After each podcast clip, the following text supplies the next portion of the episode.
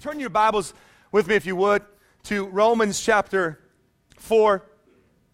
We are going to conclude our series on faith today, and uh, we've been having a good time. If you've been a part of it, um, I believe that your faith has been getting encouraged and you've been getting stretched. If you haven't been, uh, you can go to our website and you can get all of them via podcast and, and just catch up with us. I'm excited about starting next week's series. If you want to know what that series is, you have to go to our website. I'm not going to tell you. Say, why are you doing that? Because it drives more traffic to our website. Okay. But we're going to have a good time starting that, uh, that new series. Um, but we're going to conclude faith today. And I want to read to you starting in uh, Romans chapter 4, verse 13. And then we're going to go from there over to Genesis chapter 15. And it says this in Romans chapter 4, starting in verse 1 For the promise of Abraham and his offspring, that he would be heir of the world, did not come through the law, but through the righteousness of faith. For if it is the adherents of the law who are to be the heirs of faith, faith are, are to be heirs, faith is null and the promise is void. Verse 15. For the law brings wrath, but where there is no law, there is no transgression. That is why it depends on faith, in order that the promise may rest on grace and be guaranteed to all his offspring. Not only to the adherent of the law, but also to the one who shares the faith of Abraham, who is the father of us all. Key phrase. We need to go and understand what took place in Abraham's life.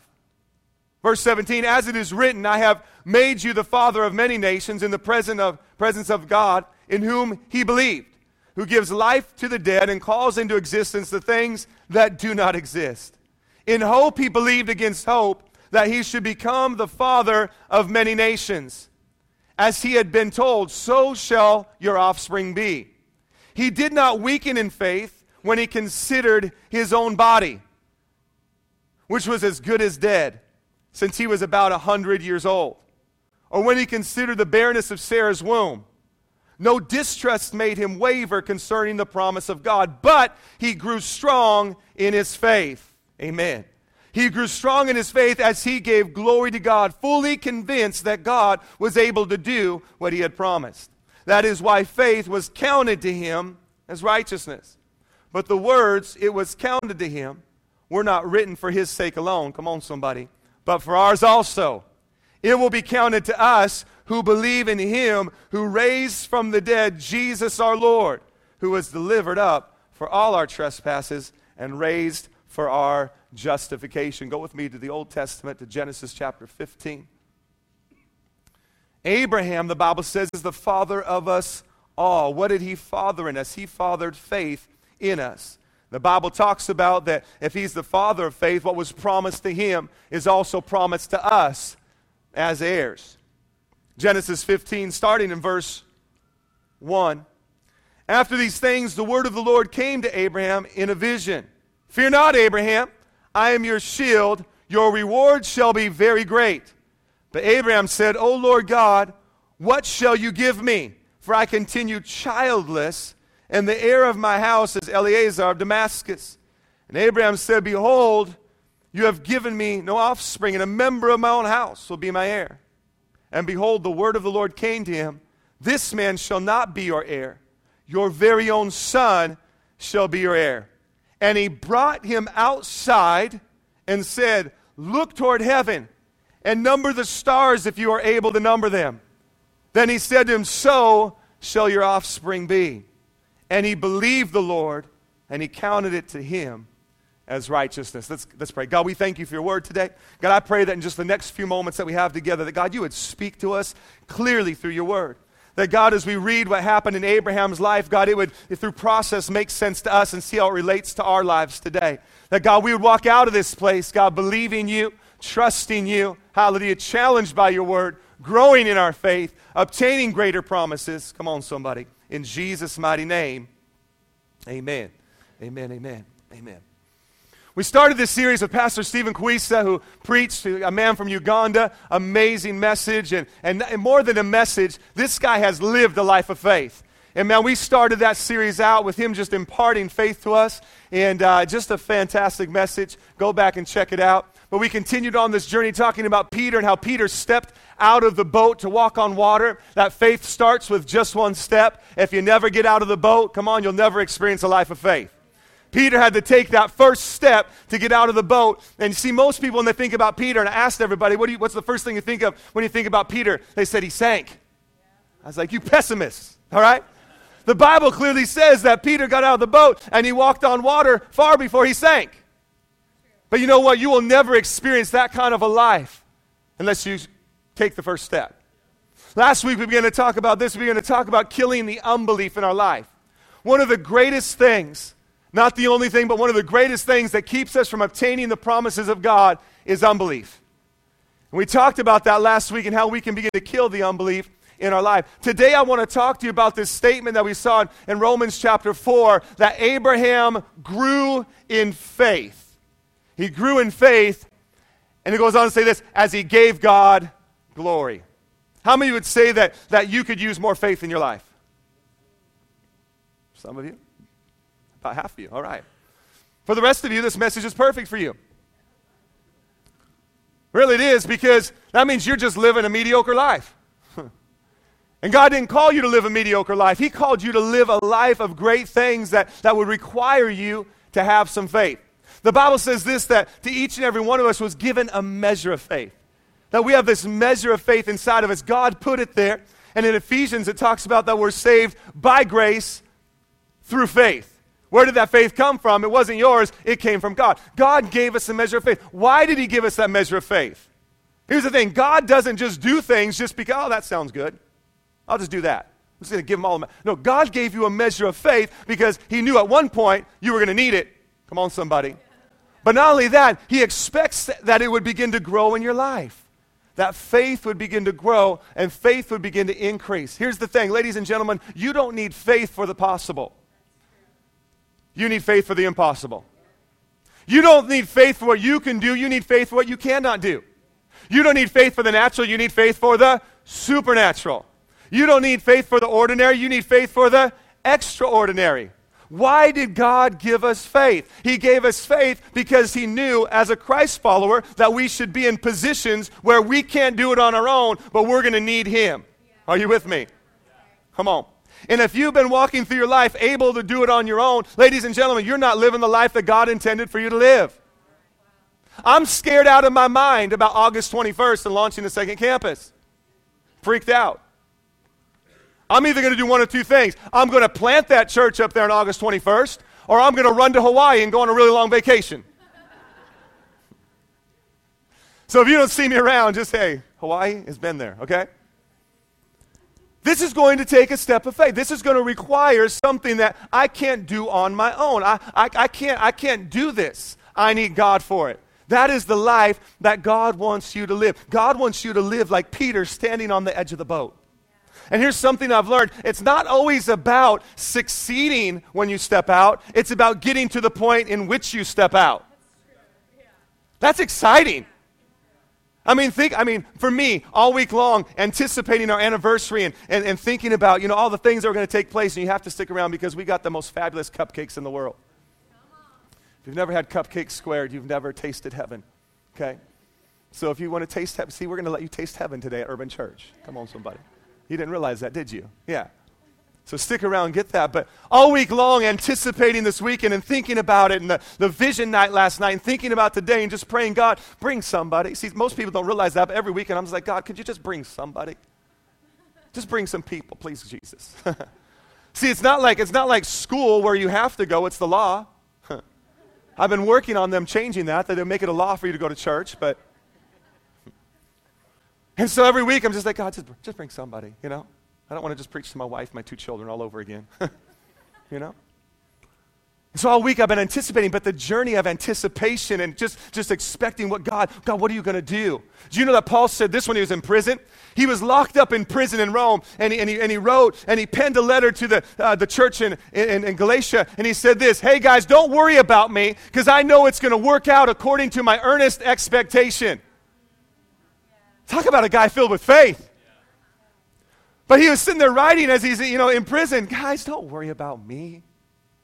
That's going to work out according. That journey of just, man, how's it going to happen? How am I going to get out of it this time? He was in prison quite a bit. Sounds like some of you.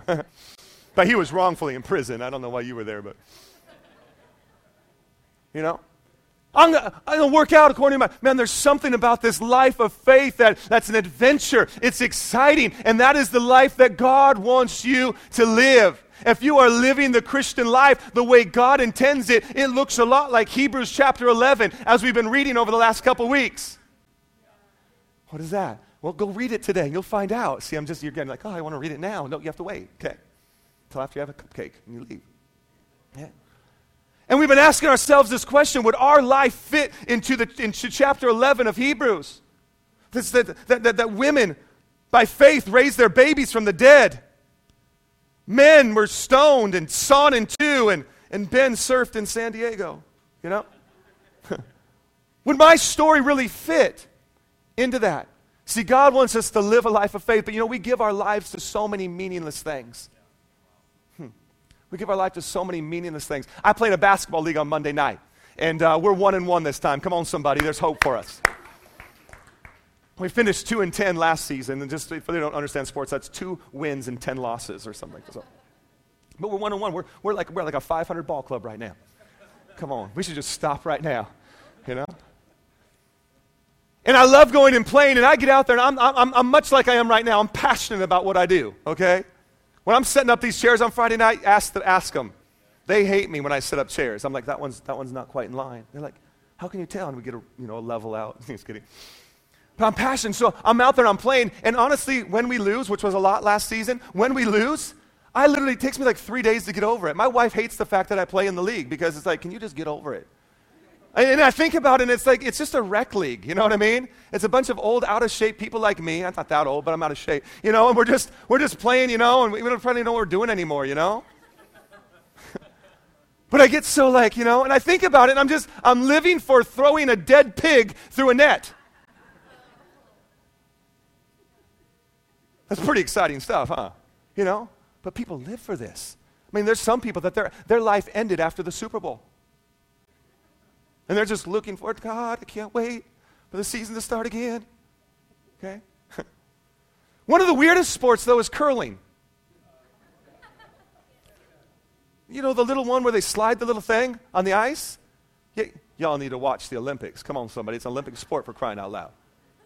But it's the craziest sport in the world. One guy, he like, and they wear the funniest looking outfits ever. And they get up there and they're so into it and they just, and it starts to go. But then the sport gets weirder. Two guys with little brooms get in front of it and they're like, have you guys ever watched it? Or is this me? But then they're so into it, they start talking to that. I don't even know what that little thing's called. Maybe some of you do. They start talking. Come on, baby, get to the line. You can do it. Come on, just a little bit further. Oh, come on. And they're talking to it. This inanimate object has no ears, has no soul, has no feeling. They're talking to it. And these people are so into this little thing crossing the line at the right spot. What are we living for? What are we living for?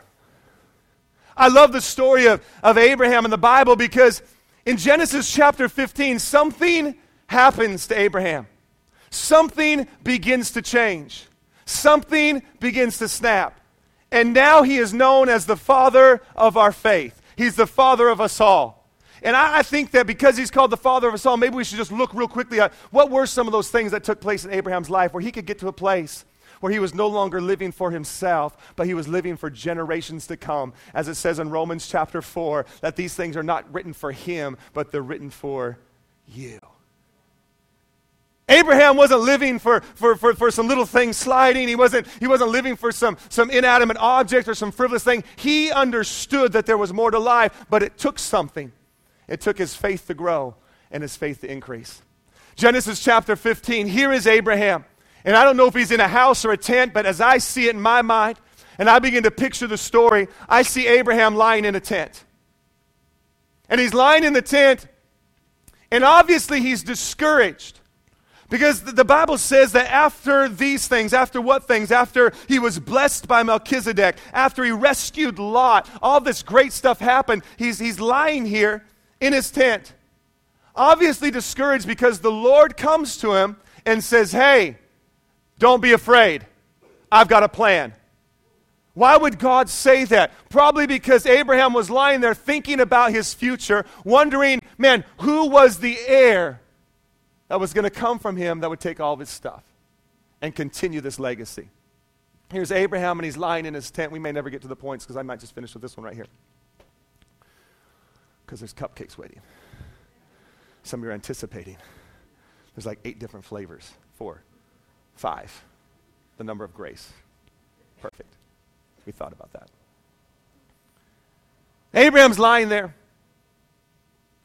The Bible says that the Lord comes to him in a vision, begins to talk to him, and says, Abraham, don't be afraid. I've got great things in store for you.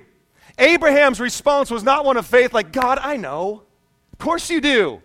I never doubted that.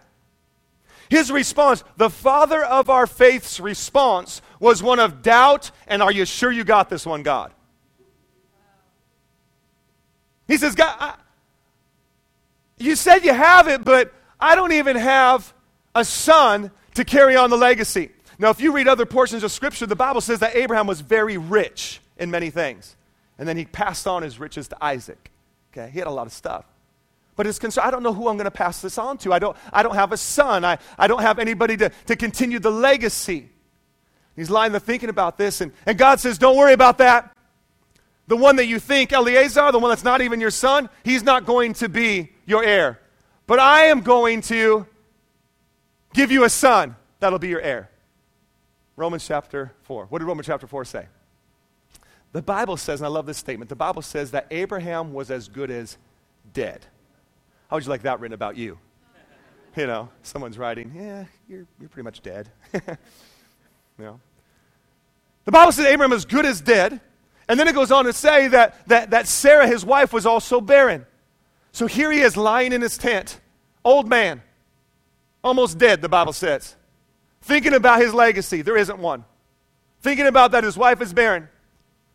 And God shows up and begins to increase his faith.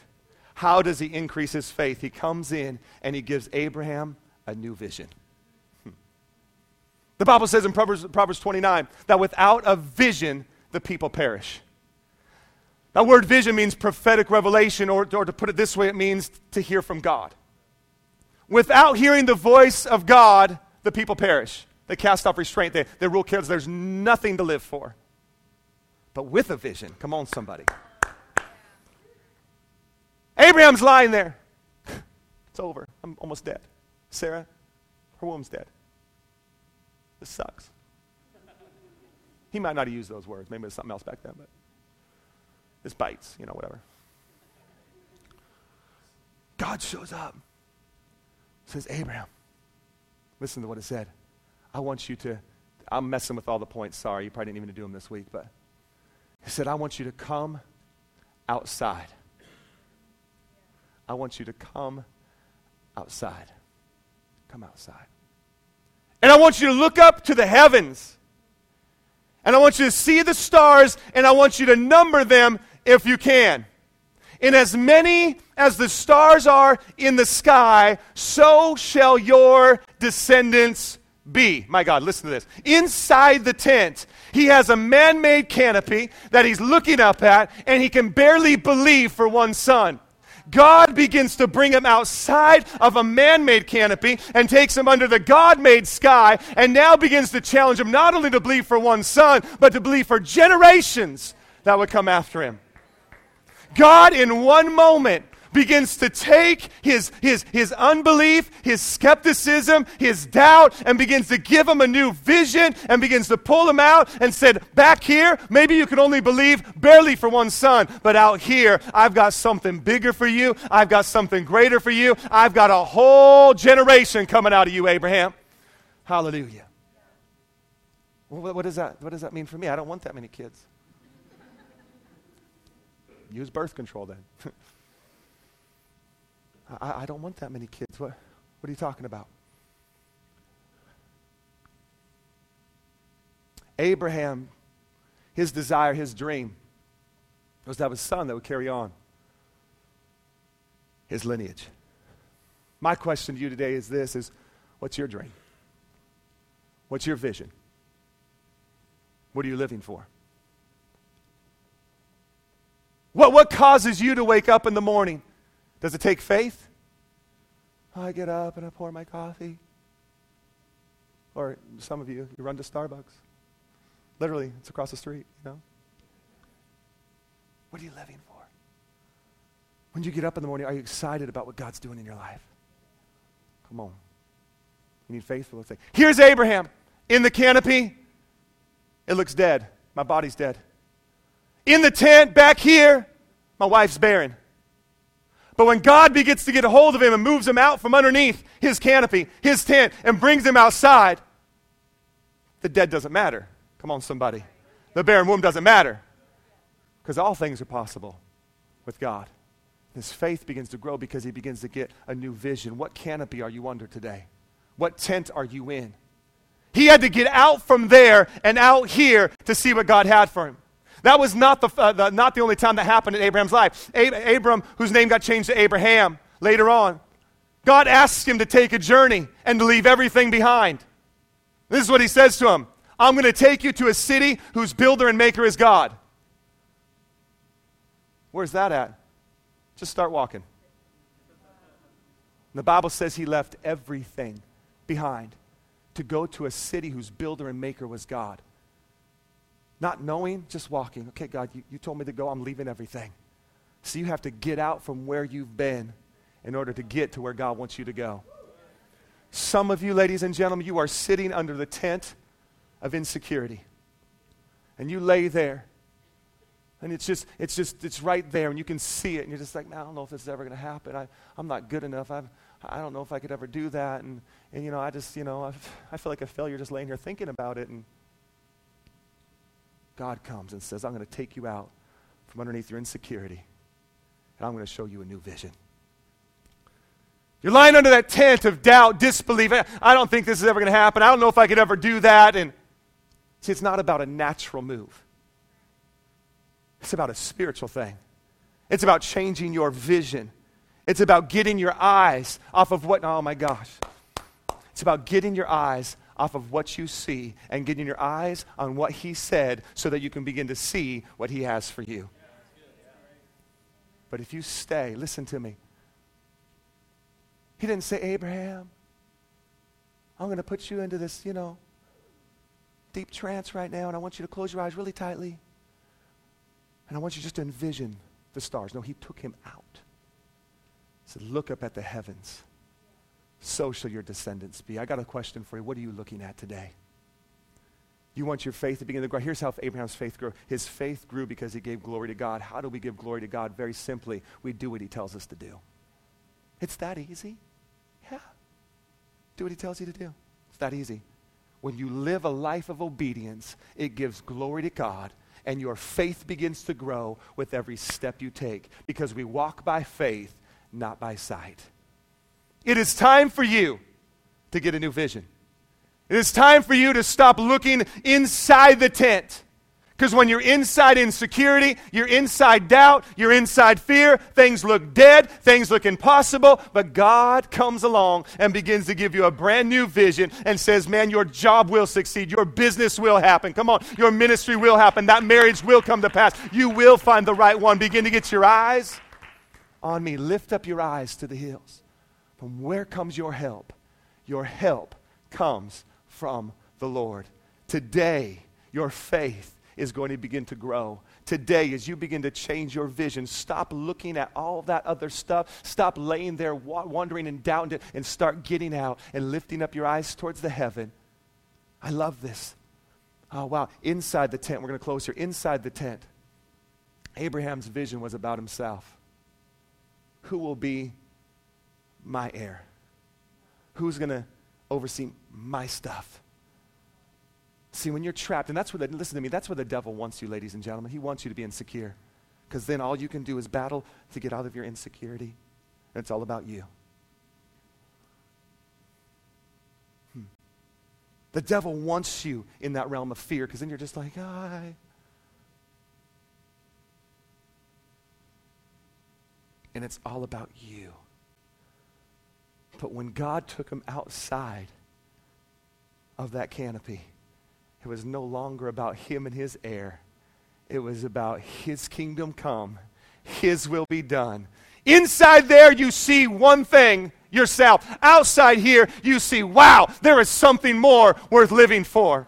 There are generations to live for. There are, there are people to, to live for. That's why, ladies and gentlemen, we're going to go up there and we're going to start that campus. It's not about us. It's not about right here. It's not about that. We could just stay here and it could be about us. Or we could say, okay, God, we're walking in obedience. We pop our head outside the tent and say, my God, there are a whole lot of people in San Diego that need to know Jesus Christ. And we're going to do whatever we can to reach them in Jesus' mighty name. Inside the tent, it's about you. Outside, under a God canopy, it's about His will and what He has for you. And I believe what He has for you is a great thing, but it's going to take faith for you to get there. Hallelujah.